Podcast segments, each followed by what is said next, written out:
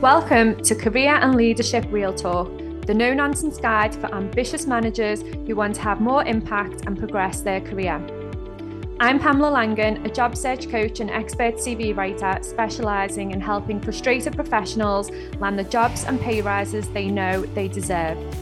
And I'm Jacqui Jagger, a leadership and mindset coach specialising in helping newly promoted and new to role leaders to avoid the dickhead trap and lead with confidence. Between us, we've helped hundreds of leaders and managers to find new roles, take ownership of their careers, and handle the challenges that job searches and leadership responsibility inevitably bring. And now we're joining forces to share with you what we know has worked for our clients. Hello, and welcome to this week's episode. It's a follow on from the episode we did on burnout a few weeks back. So, what we wanted to do today, now that you are aware of the 12 stages of burnout, we wanted to help you think about some strategies that can reduce the risk of suffering burnout and really increase your resilience levels. So, we're going to talk through a framework and give some examples of how we've helped our clients to to overcome burnout and increase their resilience. So I think probably the best place to start is to to look at what is resilience because I think that can mean different things to different people, can't it? Yeah, it really does. And I really like the idea that resilience is bounce back ability. So it's that capacity that people have to handle the things that are thrown at them and that can we're talking in a careers context so we're talking about work specifically but the same principles apply to life generally and all the curveballs that get thrown at people that way and obviously they impact each other as well. And that capacity to be able to handle those things that get thrown at you and yes they might knock you but how able are you to bounce back to get back to an even keel and a regular state and kind of manage yourself and not feel that you are impacted too severely by that pressure. When we talked in the burnout episode, we talked about that equation where burnout basically looks at how much stress are you under, regardless of where it's coming from, how much capacity do you have to cope with those things. And over a prolonged period, if your capacity to cope is lower than the stress that you're exposed to, then you will be progressing through those stages of burnout. You will be increasing your risk that ultimately you will end up at full burnout. If over a period of time, your capacity to cope is greater than the stress that you're exposed to, then you will be in a situation where you are hopefully not progressing or where you may not be even moving into that risk of burnout at all. So it's those two things that can have an impact. If you're wanting to reduce the risk of burnout for you or for members of your team, it's how can you reduce the stress that somebody's exposed to? And also on the flip side, the resilience piece is how can you increase the capacity that people have to cope? How can you make it so that people are more able to bounce back? So they'll still feel the impact of stress, but they have that capacity to get back to that even keel sooner rather than later. Yeah, it's a really interesting perspective and way of looking at both of those things, isn't it? So, if you had a client then that was at risk of burnout and you wanted to help them increase their resilience, what would you do? So, this comes up a lot. If you're listening to this podcast, then there is a good chance that you are an ambitious manager or leader and you want to progress your career. It comes with the territory that you are going to have a lot on your plate in various forms. You will likely have a fair bit on your plate at work. And for most people, they have a life outside of work. So there will be things that will impact there as well. So this is a really regular conversation with clients. And what I really like to use is a really simple framework that I first came across through an article, and we'll link to the article in the show notes a few years ago. And it was a proper light bulb moment for me. And it's a framework that talks about managing your energy rather than your time. And the reason I think it struck such a chord for me is because back in the early days of my career, and I'll be interested to know whether you had this experience, one of the courses that you go on is time management. It's how to organize yourself, how to manage your time. And you get taught all these techniques, or you might know that you're supposed to, and you might not have a course, but you might go and Google it or listen to podcast episodes, how to be more organized, how to be more productive, how to manage your time better. And you learn things like the urgent important matrix. So you think about how to prioritize and you learn things like time blocking. So block time out on your calendar for tasks that are important and make sure that things are scheduled and all of that stuff. And that's all geared towards helping you manage your time. The problem is, if the work that you've got takes more time than you have available to dedicate to that work, that in itself is a stressful situation. And organizing and being productive are not bad things, but they're often, particularly when you're an ambitious manager or a leader, they're often not enough in their own right. So I'm looking at you nodding and sensing that you too have been down the time management route and been taught that. Oh, yeah. I've been on many time management courses and I don't think any of them has ever really landed properly with me. And I think when you go through that process and you go on the time management courses and you start blocking out the time and you start following everything that they say and you know when they put the rocks in the jar and all of that kind of stuff i mean i'm sure everyone's been on a time management course haven't they where they put the rocks the people that haven't now are going to be googling and they're like what's this thing about rocks in a jar I think if you do Google it though, it, it, it will come up at the top. But yeah, it and for me, it was like I want to be the best. So I'm really ambitious. I want to keep driving forward, keep giving me these time management techniques. But I think there was always one major thing missing from all of that. And it was like my energy levels. Same for everyone, isn't it? Like you can't consistently be working 100 mile an hour and time blocking your life completely the, the, whole calendar is just time blocked to death and you're like okay i'm going to get so much work done this week and then actually you eat the wrong foods or you don't get enough sleep or you you having a day where you feel a little bit flat but I can't even think about that stuff because I just need to power on because I've got all of these time blocks in the calendar. I've got to just get the work done. And that's where I found myself slipping into burnout back in my corporate career because I was just like full steam ahead. And it was like, I can't have a day where I feel a bit tired or feel a bit off, or maybe I've had the wrong breakfast. So I'm not firing on all cylinders or that type of thing. And nobody ever said to me, like, when are your energy levels the highest? Nobody mentioned that to me. It was just all about like time blocking, and making sure you've got reminders set up, make sure things are pinging, alarms are going, all of this kind of stuff. But nobody ever said to me, when are you most energetic? and that for me was a game changer.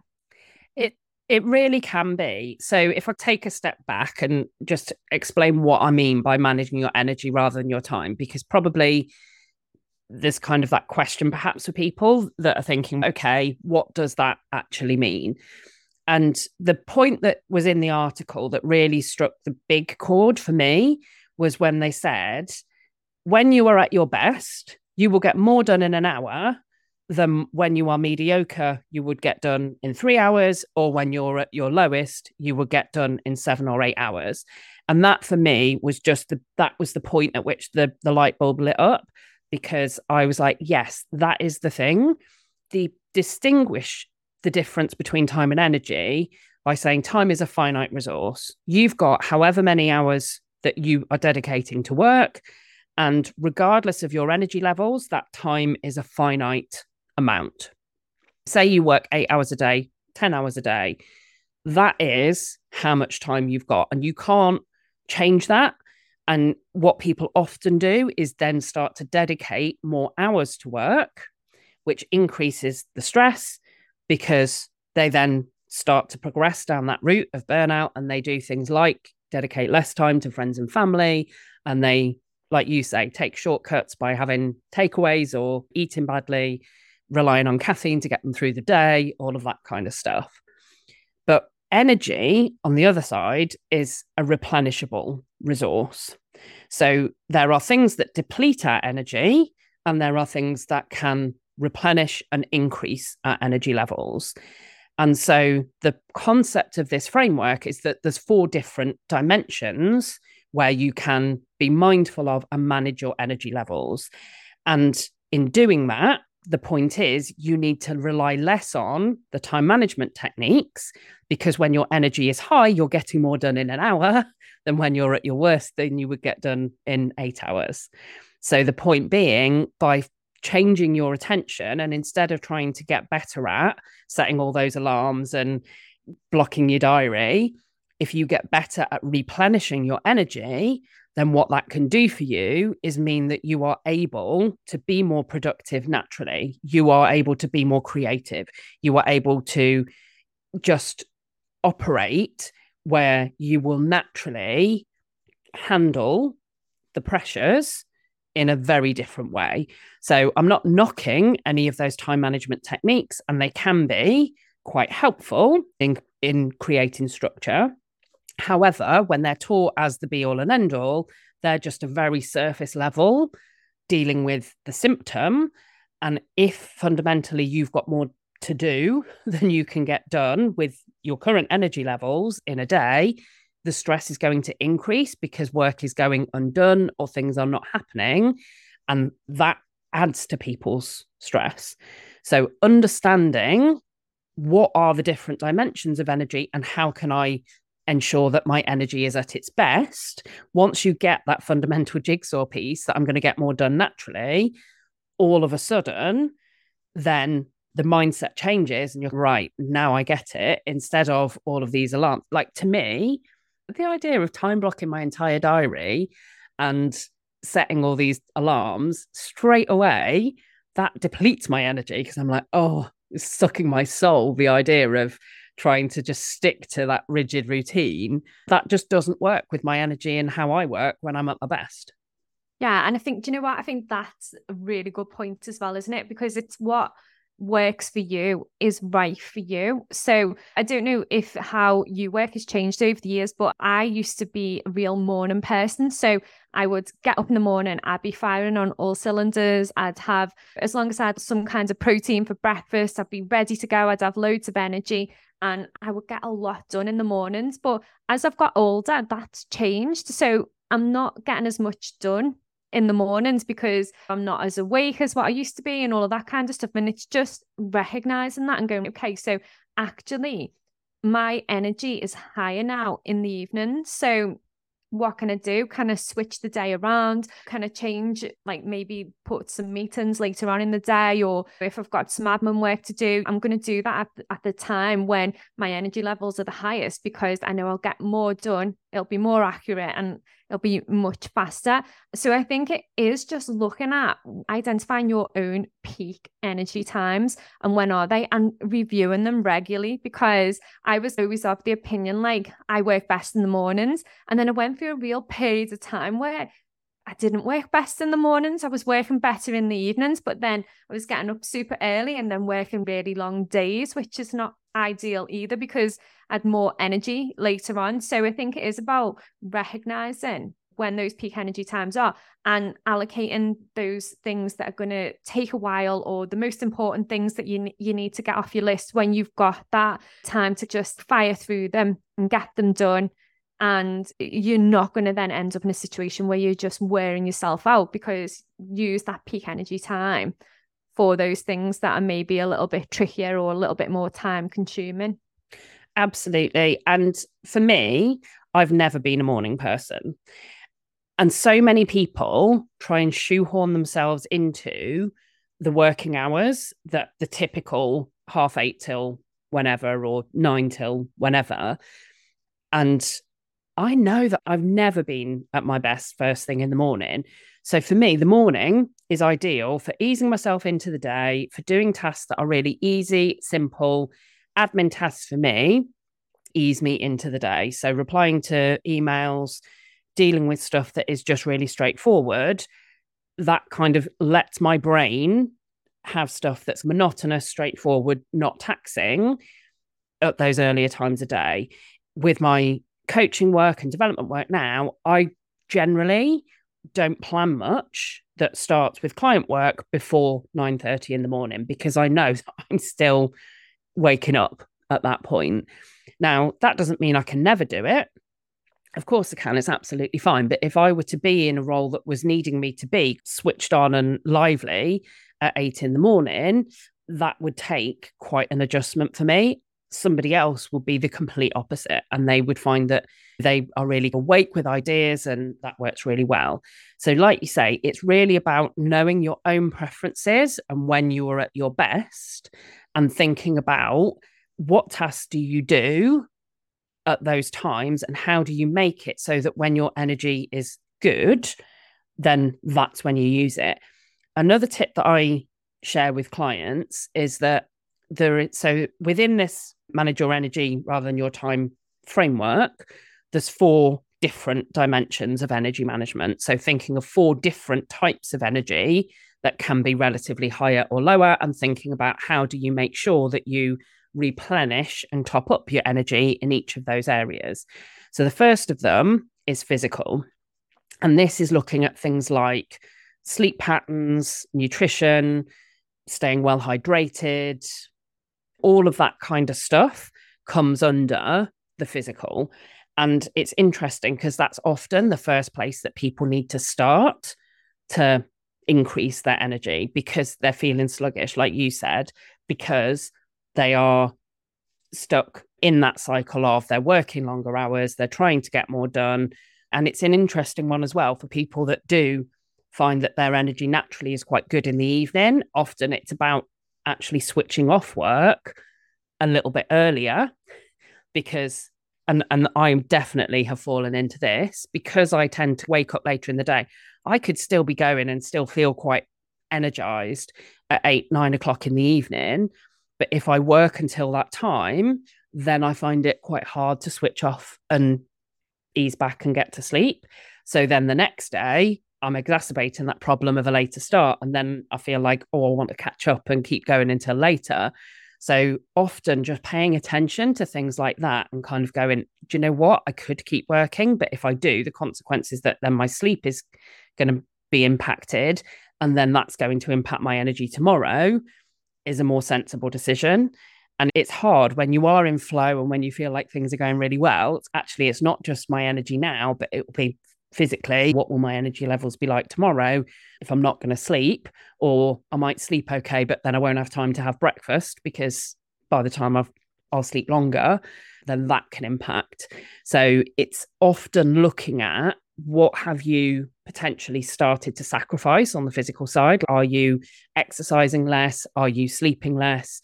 Are you not staying well hydrated? Are you drinking more alcohol because you want to wind down at night and then your quality of sleep's affected from that it's all those kinds of things where you can start to make some small changes that can have a big impact quite quickly on your energy like physical energy is quite quick to react to the way that we're operating yeah, definitely. And you know what? That's a good point as well about drinking alcohol.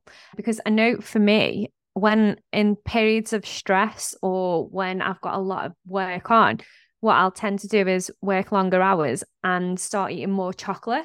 So then the knock on effect of that is just feeling even more tired. So now, if I'm kind of looking at this is my second bar of chocolate of the day, I'm like, hold on a minute, there's something going on here. And it's just being really self aware, isn't it? And really thinking about what works for you and understanding yourself. Because as soon as I'm reaching for a second bar of Galaxy during the day, I'm like, do you really need this? Or are you eating it because you're going to skip a meal or you've skipped a meal because you've worked through what is going on for you? And these days now, I find it a lot easier to manage time and energy. But back when I was in the corporate world, when I was a new leader, I had a lot to to prove and you've got that real drive to do everything to move forward, I found it more difficult to manage time and energy. So I do things like skip exercise. I would I would be almost burning the candle at both ends. I'd be going out in the evening, getting up super early, going into work, working through maybe skipping breakfast, skipping lunch. And the knock-on effect of that was just like zero energy, which meant then I was less productive, but working longer hours to try and make up for the fact that I was less productive. And it's only now when I look back on that time that I think, wow, you could have got so much more done. And, you know, you can still slip into it now, like every now and again when it's a busy time, you can still slip back into those old ways, but it is just being alert to what's going on and what that means for you. I think that really makes a difference for me. Absolutely. And I think people can feel nervous of making some of those changes because they feel like I haven't got time to exercise. I haven't got time to cook from scratch. I haven't got enough hours to get that many hours sleep. And I think it's when you have that realization that when you don't do those things, when you don't look after yourself physically, then you're exacerbating the problem. And an example so I play netball, and a couple of the people that I play netball with have got quite high stress jobs. And one of them has still been coming to netball training recently, and another message last week and had missed netball training. And she said to me, I will be there next week because what I've realized is netball keeps me sane. And I'm the one who has still been coming. Yes, it's a pressure, it's an effort to get away and to stop work on time to make the time for it. But the benefit then from doing that and having that kind of physical energy, but also it leads into the second one, which is the mental energy. So the first dimension is looking at your physical energy, the second is mental. And I think that's the thing is that it also goes into that mental energy because when you do something different that's not work related, we're talking here where work is the main stressor, then you switch your brain onto something else and that eases the mental load. It changes what your attention and what your focus is on. And mental energy is such a crucial one. And one of the things that I talk to clients about with mental energy is that we are naturally programmed that so during sleep, people know about the different phases of sleep. So you'll have lighter sleep, deeper sleep. Your dream sleep is your lightest, your rapid eye movement sleep. And those, and we cycle through those. And anybody that's got a Fitbit or any of that kind of tech where they analyze their sleep may or may not be as fascinated as me by the cycles and how much time you spend in each of those phases. But we have the same during the day. We have naturally phases where our mental energy is higher and then it will dip normally between 90 and 120 minutes. And yet we feel like our concentration and our mental focus should be the same all the way through the day. And I remember a client that I worked with, we did a whole kind of 12 week program of working together. And this was one of the biggest game changers for her, was starting to change so that she planned her work and within her working day started to pay attention to her mental focus and how her mental focus naturally dipped. And when it dips, you just have a short 10 minute break. You can walk outside, you can put the washing on, get up and move around. But it's that thing of not expecting yourself to have this same peak mental focus for the whole time that you're working. And for her, that was a real game changer. She started to notice how does she work? How does her mental focus shift? When it does, don't try and push through because then you start the next cycle where your base energy is lower and you gradually during the day just deplete your mental your concentration and focus and that mental energy that's available to you like i say for her it was oh my god this is within my control now i can actually pay attention to it and then each chunk of work that i start on i can start on with a higher mental capacity. Yeah, I mean, that's brilliant advice, really, isn't it? Because I think that's what we all forget, isn't it? When we just try and work through, we're starting each phase with that lower level of energy and that lower level of mental capacity as well. And I think one of the things that I was just thinking about then when you were talking about that is also thinking about boundaries and the boundaries that you've got and we've mentioned boundaries on a few episodes and we'll, we can link to our boundaries episodes as well in the show notes but really focusing in and learning to say no to those non-essential commitments and tasks that you agree to but they absolutely drain your energy and there's no real meaningful return from those things, but we just agree to them for whatever reason. So I think a real key thing for me as well is protecting your energy by setting those clear boundaries because I think that really helps as well. Because along with all of the other stuff like recognizing those peaks and troughs in energy levels, just also noticing that maybe sometimes not necessarily people are taking advantage of you because there's different ways of looking at it, isn't it? But I think it's just looking at what is essential and non essential to you and then learning how you say no and doing it to protect your energy and really get those clear boundaries in place. And it's hard to start with, but it, it does help. It really is. And that brings me on to the, the third one, which is the emotional energy. So, managing your emotional energy can be one of the hardest things because often what impacts your emotional energy at work is other people. so, boundaries is a classic example of how other people behave and how they are with you can have a real impact on your own emotional state.